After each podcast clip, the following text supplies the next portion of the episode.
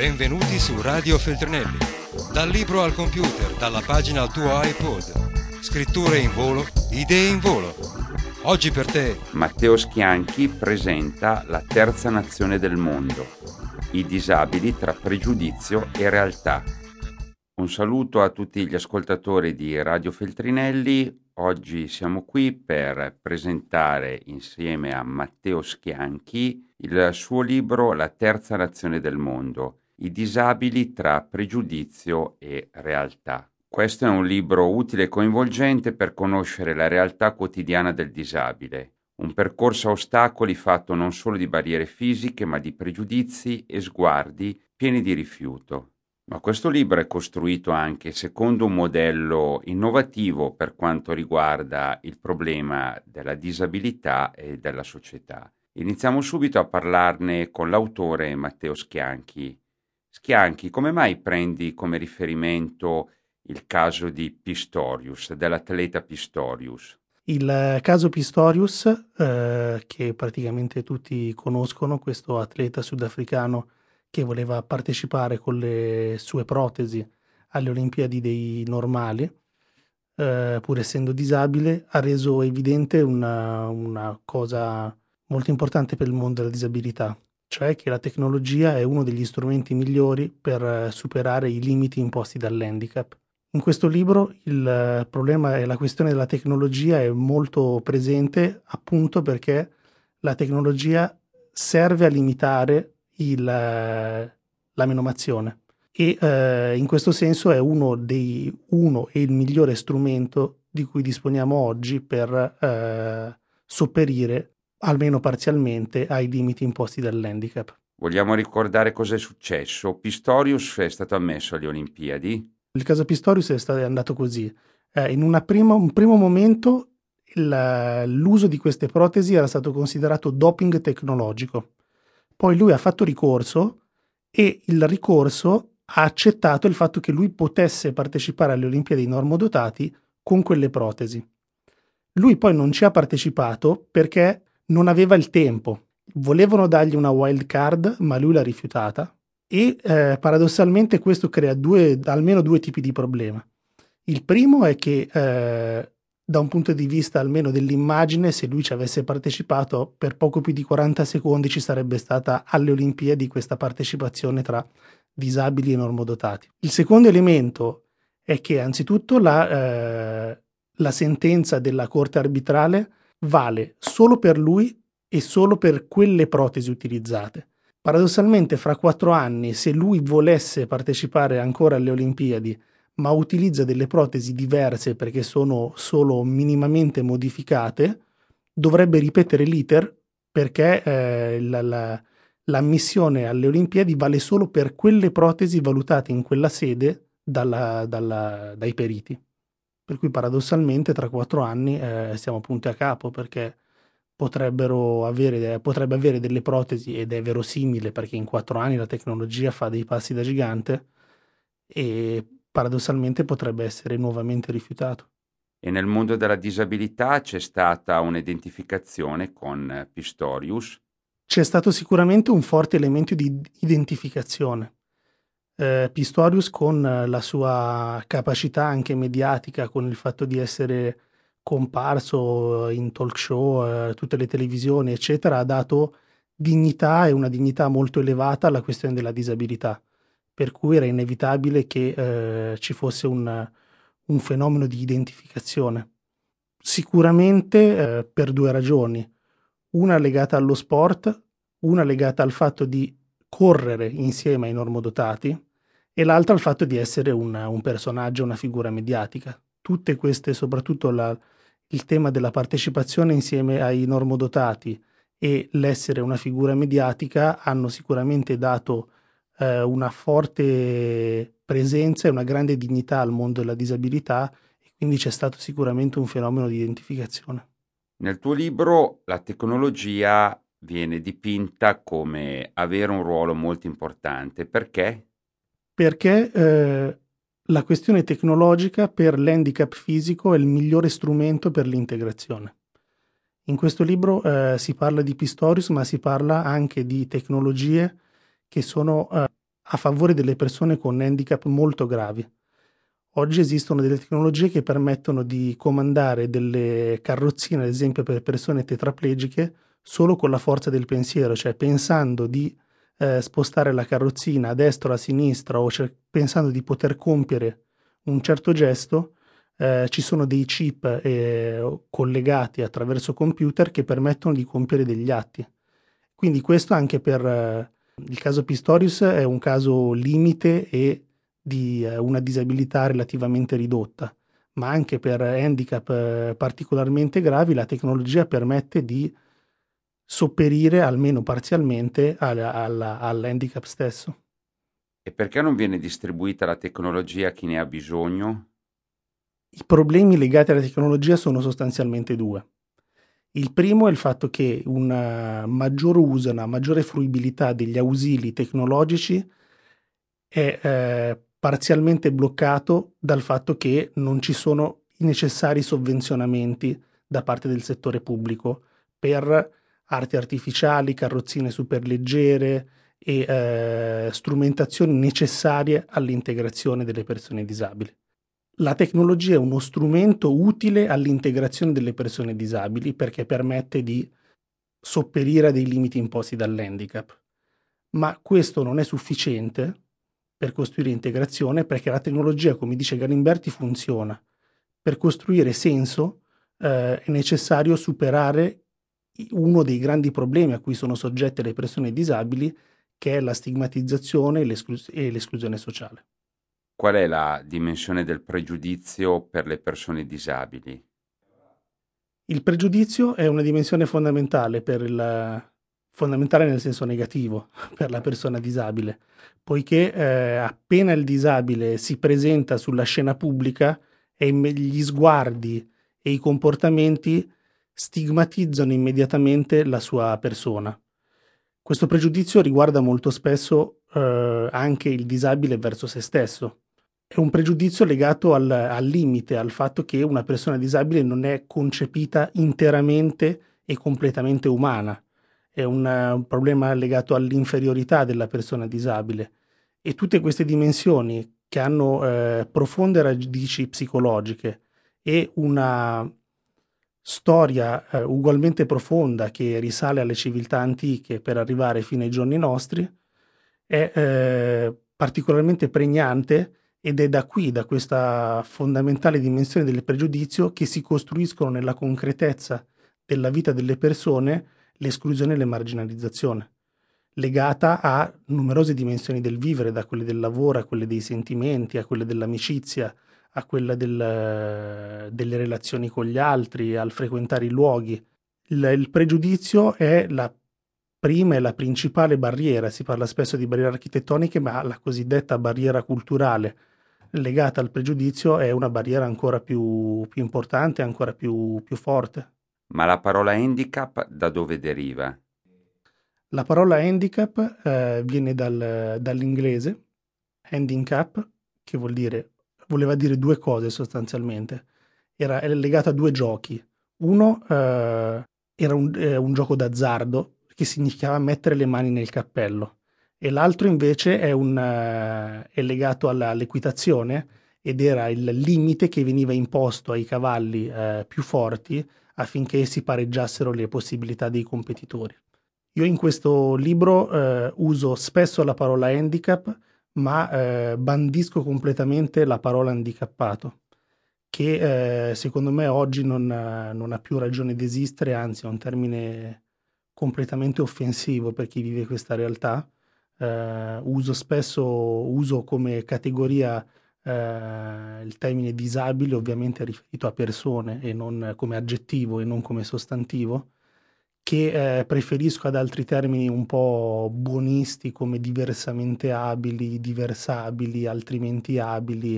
Eh, secondo me disabile è un termine che identifica abbastanza bene la realtà senza stigmatizzare i soggetti come invece avviene con la parola appunto handicappato che da queste origini eh, legate a questi giochi, a questo concetto del limite, poi progressivamente si è inserito nella, nella realtà fino ad andare a definire queste persone, ma nel definire una persona semplicemente handicappato, già solo in questi termini la persona la stigmatizzi perché definisci la parte con il tutto.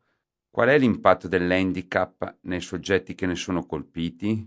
La dimensione della disabilità coinvolge il soggetto in, eh, a 360 gradi in molti aspetti della, della, fondamentali della sua esistenza che vanno dalla percezione di sé alla propria identità, al rapporto con il proprio corpo, al rapporto con il tempo, cioè con il, con il futuro, con la possibilità di potersi vedere in un futuro nonostante la propria disabilità. E sono numerose le, le, le dimensioni psicologiche che coinvolgono il soggetto, ma anche chi sta attorno al soggetto.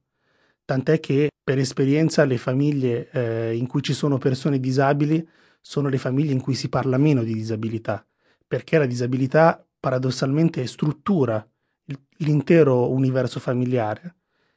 E quello che sostengo è che il, il, trauma legato alla disabilità, all'handicap, sia per le persone sia all'interno dell'universo familiare, è necessario fornire gli strumenti necessari a superare questo trauma, perché diversamente il trauma dell'handicap da un punto di vista non tanto fisico della gestione quotidiana, ma soprattutto da un punto di vista psicologico rischia fortemente di strutturare i soggetti e l'intero nucleo familiare.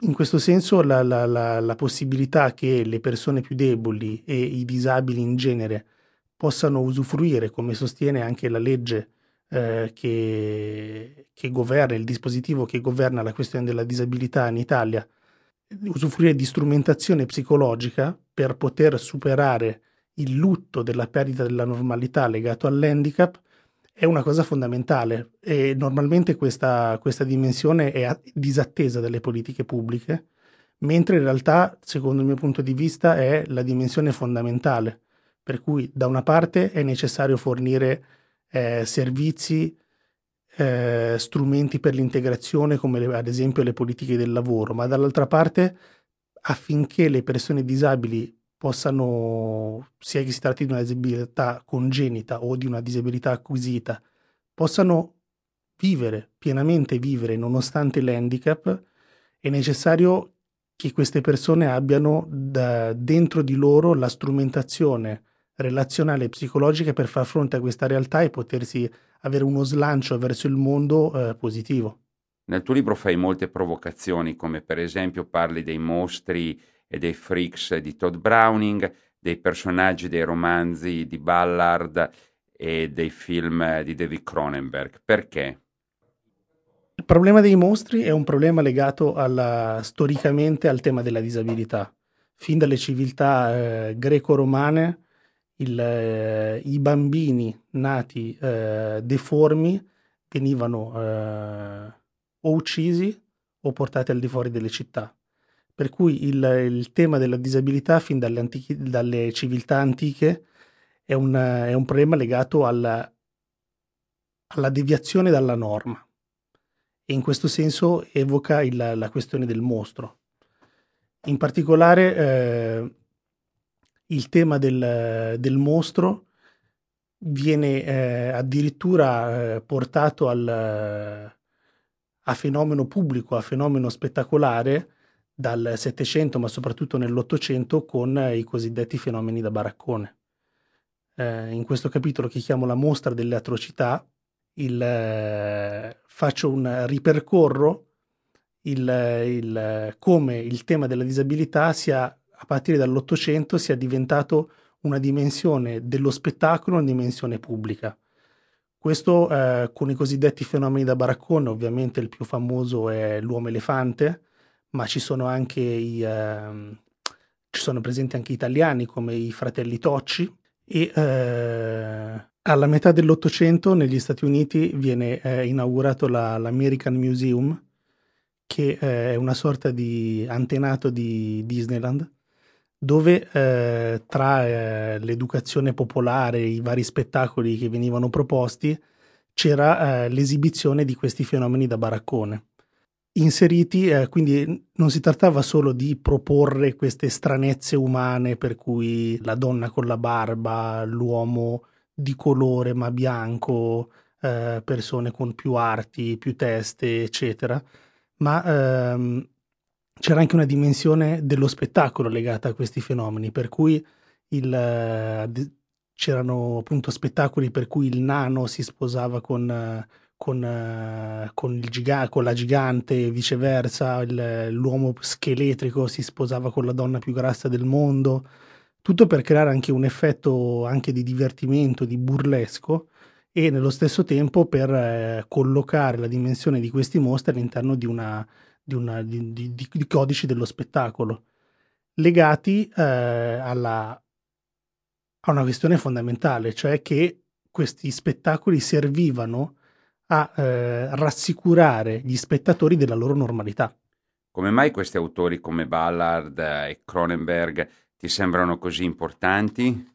Il movimento cyberpunk in generale e in particolare la filmografia di David Cronenberg, a mio parere, sono le espressioni artistiche più interessanti per definire la dimensione tecnologica dell'uomo contemporaneo. Tra i film di uh, David Cronenberg, sicuramente che c'entra molto con, con questo libro è Crash, tratto ovviamente dal libro di Ballard, ma anche uh, un, un, altro suo film come Videodrome, dove si parla di nuova carne, dove la nuova carne che è questo, questo legame tra carne umana e carne tecnologica. Ma le persone disabili come possono percepire un tipo di libri o di film eh, di questo tipo? Beh, già quando era uscito Crash eh, di Cronenberg mi aveva particolarmente eh, impressionato che in Inghilterra, dove era stato parzialmente censurato, eh, alcuni movimenti di persone disabili avevano protestato e chiesto a viva voce che il film fosse eh, proiettato perché eh, per la prima volta vedevano mostrata la questione della sessualità legata alla disabilità in un modo non eh, né morboso né pietistico. Per cui c'è una dimensione fortemente estetizzante ma anche fortemente problematica e questo mi ricordo che quando era uscito Crash di Cronenberg mi aveva particolarmente eh, impressionato. Poi eh, a tutto il film eh, Crash, al romanzo di Ballard e al, al film stesso di Cronenberg sono legate numerose dimensioni che non sono solo eh, legate alla sessualità, ma al rapporto più ampio dell'uomo-macchina eh, e che nel, nella dimensione della protesi per, per, le persone disabili è fortemente eh, caratterizzante. Il mio interesse per questa dimensione è legato al fatto che in questa unione tra corpo e tecnologia come dicevo prima, si, si, si, lega alla dimensione della disabilità, che, che non è solo eh, funzionale, ma la tecnologia per le persone disabili modella il corpo, così come eh, Cronenberg ci dice che la tecnologia modella i soggetti e addirittura la sessualità se parliamo di crash. E eh, in questo senso la tecnologia al servizio della disabilità è una tecnologia che permette di compiere gesti e di sopperire ai limiti dell'handicap, ma nello stesso tempo eh, modella l'identità del soggetto. Se pensiamo a protesi eh, o a carrozzelle che si muovono solo pensando di farlo, lì la tecnologia è completamente all'interno del soggetto. E in questo senso la tecnologia eh, non esiste corpo senza tecnologia, la tecnologia non, non, esiste senza il corpo, dal momento che per muoverla uno deve pensare di utilizzarla e di muoverla.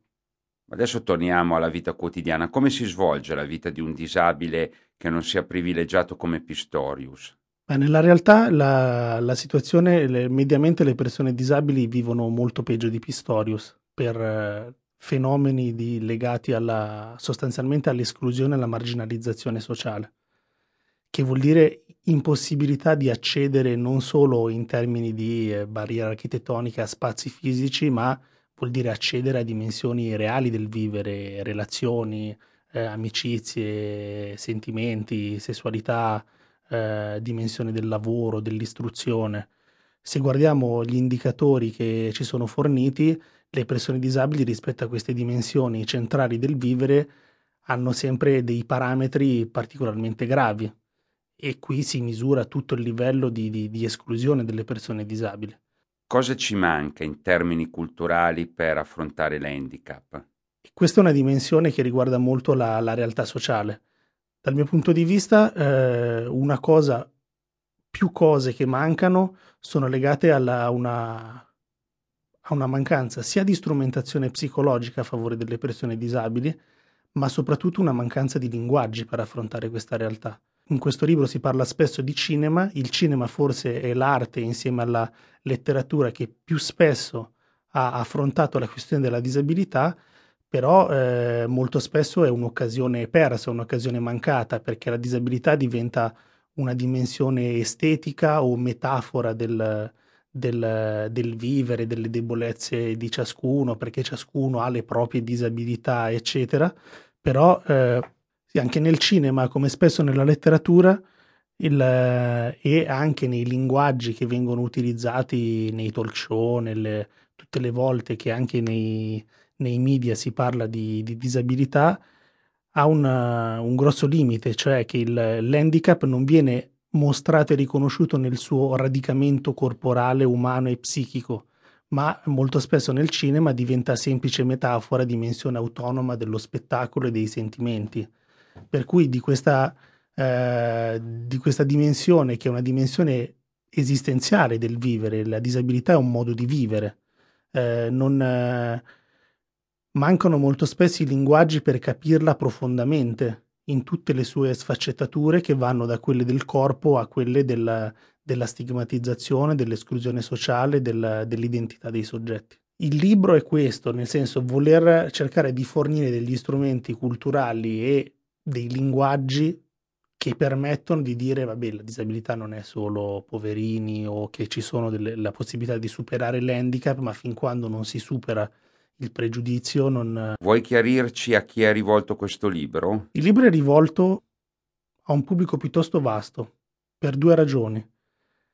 La prima è che eh, mai come nelle società contemporanee la disabilità riguarda davvero tutti, perché i rischi a cui siamo quotidianamente eh, sottoposti fanno sì che la disabilità sia un fenomeno molto trasversale e molto presente.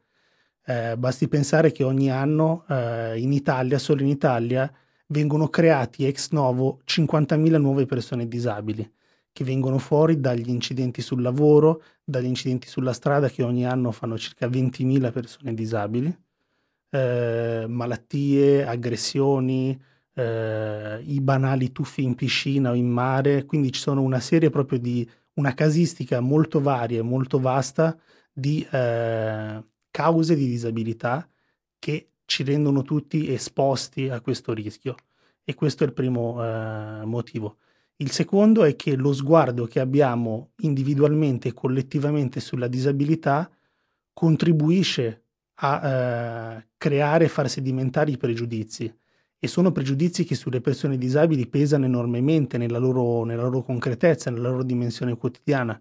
Per cui il, il libro è rivolto sia alle persone disabili e alle loro famiglie e a chi si occupa di disabilità che secondo me può trovare eh, alcune chiavi di lettura sulla, in chiave culturale e psicologica sulla loro condizione, ma più in generale eh, va a, ad affrontare la questione della, della disabilità in termini sociali e culturali per un pubblico molto più ampio. Ma per concludere ti faccio questa domanda. Rispetto a qualche decennio fa, non ti sembra che comunque la situazione sia migliorata? Sicuramente rispetto a solo qualche decennio fa, la situazione delle persone disabili è notevolmente migliorata.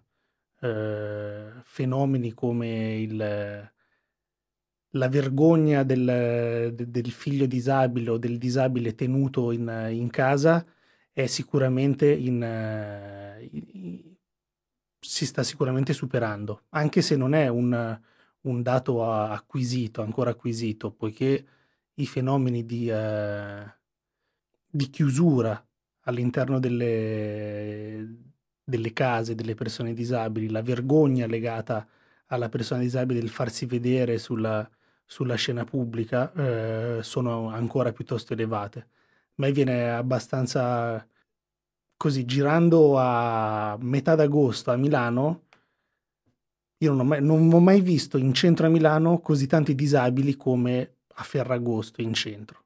Secondo me questo qualcosa vuol dire cioè si aspetta che tutti siano in vacanza eh, che ci sia un po' meno gente, che, eccetera, per poter uscire, per poter andare in centro città. E questo è un questo problema del vergognarsi, del, del, non farsi vedere, che sicuramente, ripeto, è molto, molto migliorato come fenomeno, però è ancora un fenomeno presente. E se non altro il, il problema è che la questione della disabilità si è eh, progressivamente spostata ancora di più su, su, altre, su altre dimensioni, cioè se ci si fa vedere di più questo comparire sulla scena pubblica cosa vuol dire? Che si compare solo o che in questa scena pubblica si svolge un ruolo da protagonisti, cioè tessendo relazioni, avendo amicizia, sentimenti e se si guardano gli indicatori legati alla disabilità, il, il problema dell'esclusione, della marginalizzazione delle persone disabili è un, un problema ancora decisivo. Si, in molte inchieste si dice che i disabili rispetto alle persone normodotate sono quelle che stanno di più in famiglia e in questo si celebra molto spesso la famiglia perché la famiglia, il mito italiano della famiglia che si fa carico dei suoi disabili, che, che li assiste, che se, se, se, se ne cura, eccetera, eh, così è vivo questo mito. Ma in realtà il problema è un altro. I disabili stanno in famiglia perché quindi passano molto spesso la maggior parte del loro ciclo di vita all'interno della famiglia per diverse ragioni. Anzitutto perché non hanno la possibilità loro di farsi una famiglia, di costruire delle relazioni che gli permettono di uscire di casa. La seconda cosa è che eh, rispetto a un mondo esterno che li stigmatizza, li esclude, li guarda un po' male, eccetera, si sentono eh, più protetti e più, eh, meno in pericolo all'interno della famiglia. Per cui la dimensione del, in un certo sviluppo rispetto ai decenni scorsi, però la strada da fare è ancora molta. Dobbiamo considerare il tuo libro come un libro che dice cose nuove sulla questione disabilità? Perché i libri che, che, che, ho letto che conosco sulla disabilità molto spesso eh, affrontano la disabilità come dato del quale non si vanno a indagare le profonde eh, radici sociali e culturali. Questo siccome, siccome credo che eh, la dimensione sociale e culturale legata all'handicap sia decisiva per eh, le persone disabili e per la percezione che abbiamo nell'handicap nella nostra società, eh, il fatto di considerare l'handicap alla luce di una dimensione molto più vasta che va a, ad affrontare l'impatto dell'handicap nella nostra realtà, ma anche la dimensione culturale, psicologica e sociale legata all'handicap, secondo me è un, uh, è un elemento piuttosto nuovo per affrontare il tema. Sembra che tu insista in maniera particolare sulla questione di uguaglianza e di diversità, eh, però assegnando alle persone disabili effettivamente eh, una connotazione di diversità eh, questa è una provocazione? Eh, non si tratta di negare la diversità dell'handicap, si tratta di pensare che questa diversità non significa inferiorità. Questo è, l- l'assunto centrale del libro. La diversità dell'handicap eh, deve essere presa seriamente in considerazione sia per la persona disabile sia per la normalità, ma questa diversità fa accedere a dimensioni della, della, della soggettività molto molto profonde e eh, nuovamente diversità non significa inferiorità, perché anche legato alla, alla tecnologia questa che sembra una, un'inferiorità attraverso la tecnologia può diventare una, una tu che permette di, di, di, di, accedere a prestazioni o situazioni che altrimenti senza te- la tecnologia non, non, sarebbero possibili. Per cui è eh, ancora una volta il pregiudizio e la stigmatizzazione viene dall'incapacità di accettare questa diversità e di eh, inserirla all'interno del genere umano, che è eh, composito ed è fatto anche di persone disabili che non sono uguali alle altre, ma sono ugualmente e profondamente umane. Oggi in studio con noi Matteo Schianchi che ha presentato La terza nazione del mondo, i disabili tra pregiudizio e realtà, un libro Feltrinelli. Radio Feltrinelli, Tieni la mente a sveglia, non smettere di leggere. Resta collegato a questo podcast.